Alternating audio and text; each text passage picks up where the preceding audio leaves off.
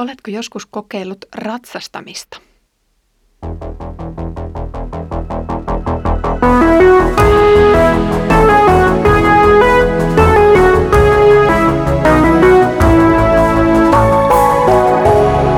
Kirjoitusten pauloissa. Lämpimästi tervetuloa Kirjoitusten pauloissa podcastin pariin. Olen Iida kansanlähetysopistolla ja luen kanssasi nyt Sakarian kirjaa. Viimeksi katselimme ihmisen suhdetta luojansa ja tällä kertaa me näemme ratsastajia, jotka kulkevat hiljentyneessä maassa. Nämä ratsastajat ihmettelevät, kuinka vielä 70 vuoden jälkeen voi olla hiljaista.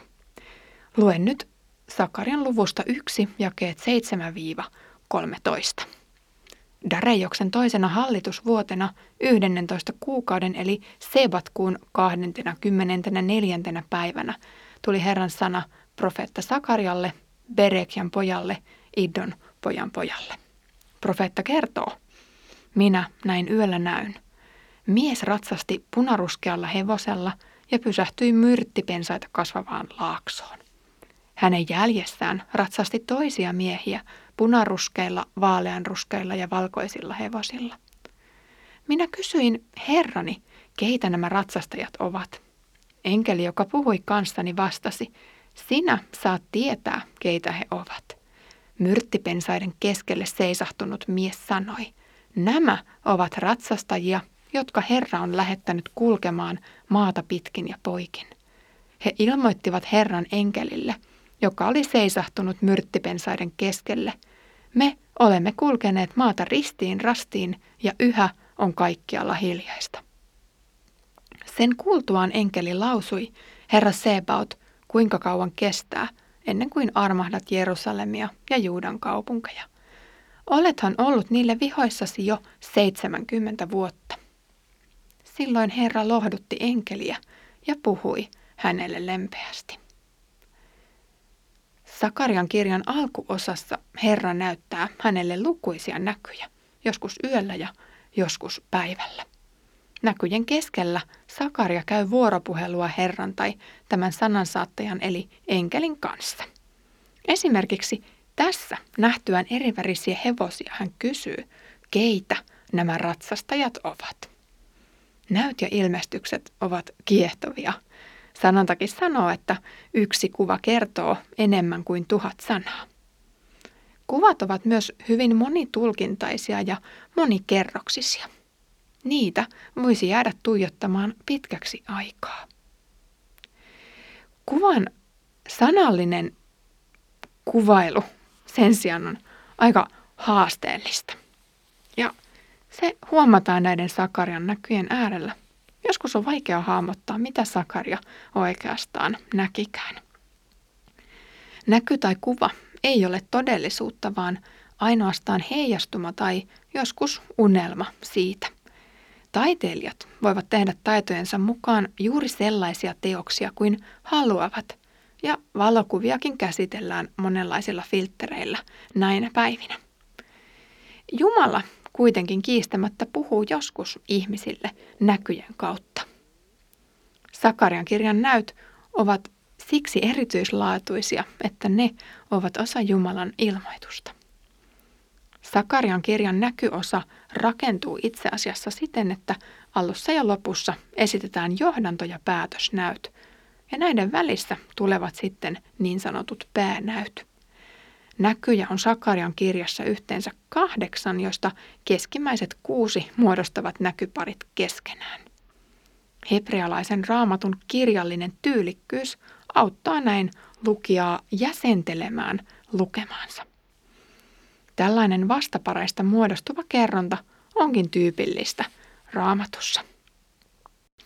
Raamatussa esitettyjen näkyjen tulkinnassa on kehotettu keskittymään yhteen ilmiselvään seikkaan. Mikäli siitä yrittää ymmärtää kaiken mahdollisen ja sovittaa niitä yhteen, näyn merkitys voi hämärtyä. Niinpä esimerkiksi tämä kyseinen näky on yksinkertaisimmillaan sitä, että ratsut kulkevat eri puolilla, mutta kaikkialla on hiljaista. Näky tarjoaa myös yksityiskohtia hevosten väreistä, ja värit usein symboloivat jotakin. Lisäksi hevoset ratsastajineen sekä myöhemmin enkeli pysähtyivät myrttipensaita kasvavaan laaksoon, jonka kautta voidaan saada selkeyttä siihen, mitä maantieteellistä aluetta tämä näky voisi koskettaa. Näkyä peratessa voitaisiin myös keskittyä siihen, että miehet ratsastavat nimenomaan hevosilla, eivätkä esimerkiksi kameleilla tai aaseilla. Ja mitä siitä sitten pitäisi ajatella? Tai siitä, että ratsastajat ovat tässä näyssä miehiä, eivätkä naisia tai lapsia. Näky päättyy oikeastaan näyn avaavaan kohtaamiseen enkelin ja Herran välillä. Enkeli kysyy, kuinka kauan Herra on vihoissaan Jerusalemille. Olihan nyt jo kulunut ne säädetyt 70 vuotta. Ja aivan tämän näyn lopussa Herra lohduttaa surullista enkeliä lempein sanoin. Käydäänpä nyt käsiksi näihin näyssä esiintyviin yksityiskohtiin. Ensiksi hevoset. Hevoset olivat Persian valtakunnassa tavanomaisin ratsastettava eläin. Ne kuvaavat voimaa ja nopeutta ja sitten jonkinlaista ylivaltaa.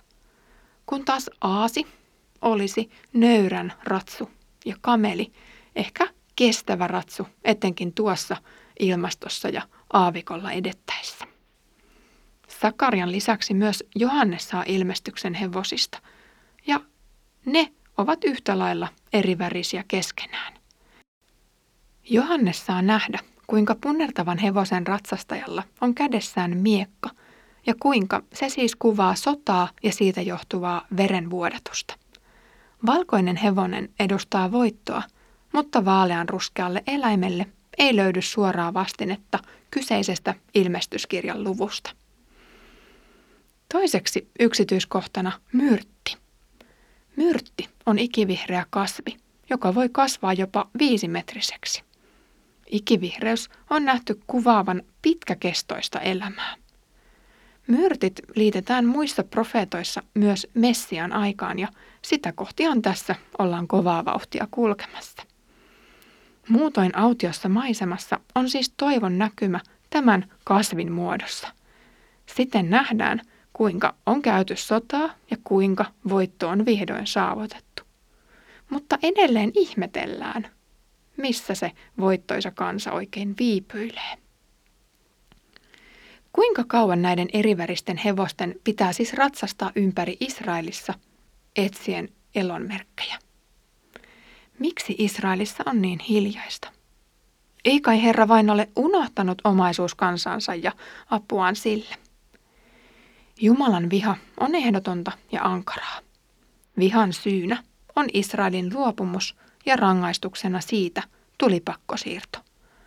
Herra kyllä kutsui toistamiseen lukuisien profeettojen välityksellä kansaa ja kuninkaita parannukseen, mutta kutsu kaikui pääasiassa kuuroille korville. On muuten huomion arvoista, että Jumala kohtelee kansansa kollektiivina – eikä valikoinut tässä kohtaa uskollisia jäämään Jerusalemiin temppelin vartioiksi. Israelilla oli yhdessä tehtävänä synnyttää Messias, ja siksi sen oli yhdessä käytävä läpi erinäiset vaiheet. Pakkosiirtolaisuuden on sanottu olleen myös eräänlainen seulonnan vaihe. On väitetty, että Herralle uskolliset palasivat lopulta Jerusalemiin, kun olosuhteet sen sallivat. Samalla luopiot sulautuivat pakananaapureihin avioliittojen kautta. Kenenkään uskosta on vaikea mennä sanomaan ulkoapäin, mutta historialliset dokumentit puhuvat etnisen puhtauden puolesta juudalaisissa yhteisöissä kaksoisvirtain maassa. Yhteisön oma erityinen ja muista erottuva usko tuki tätä ilmiötä. Kun lukee Nehemiaa, Hakkaita tai Sakarjaa, vaikuttaa siltä, ettei uskollisuus Jumalalle ollut täydessä loistossaan, vaan parannussaarnaa tarvittiin myös tässä historian vaiheessa. Kuinka pitkään Jumala viivyttää armoaan? Sitä joutuu joskus odottamaan sietämättömän pitkään. Sakarian kirja kuitenkin osoittaa, että vaikka näyttäisi siltä, että Jumala on unohtanut, se ei pidä paikkaansa. Kyllä Jumala katselee ihmiskunnan ja omiensa laukkaa koko ajan tarkalla silmällä. Siksi saat tänään rohkeasti rukoilla ja toivoa Jumalan apua ja armoa.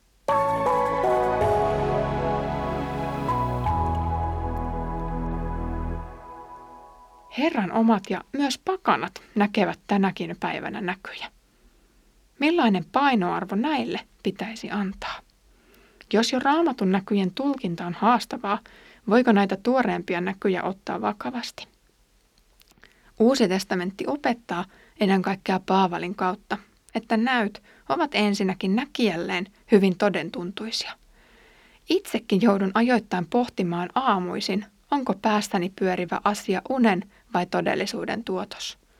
Toiseksi, näky näyttäisi olevan hyvin henkilökohtainen. Esimerkiksi Jeesus ilmestyi yksinomaan Paavalille. Kolmanneksi, näky ei voi nousta ohi ilmoituksen, vaan on raamatulle alisteinen. Näyt, kuten muutkin armolahjat, tulee siis koetella. Näky voi rohkaista ja ohjata ihmistä uutta kohti. Sitä ei kuitenkaan kannata noudattaa orjallisesti tai kohtalonomaisesti. Aika tulee lopulta näyttämään, milloin ja kuinka tarkasti se tulee toteutumaan. Kiitos kun olit kuulolla tänään kirjoitusten pauloissa podcastista. Laukkasimme hevosten matkassa keskellä hiljentynyttä laaksoa, jossa kuitenkin oli elämän ja toivon näkymiä, kun siellä kasvoi myrttejä. Ensi kerralla saamme ihastella Jumalan palavaa rakkautta Jerusalemia kohtaan, rakkautta, joka ei ollutkaan kylmennyt pakkosiirron vuosikymmenten aikana. Siihen asti Herramme Jeesuksen Kristuksen armo, Isän Jumalan rakkaus ja pyhän hengen osallisuus olkoon meidän kanssamme. Aamen.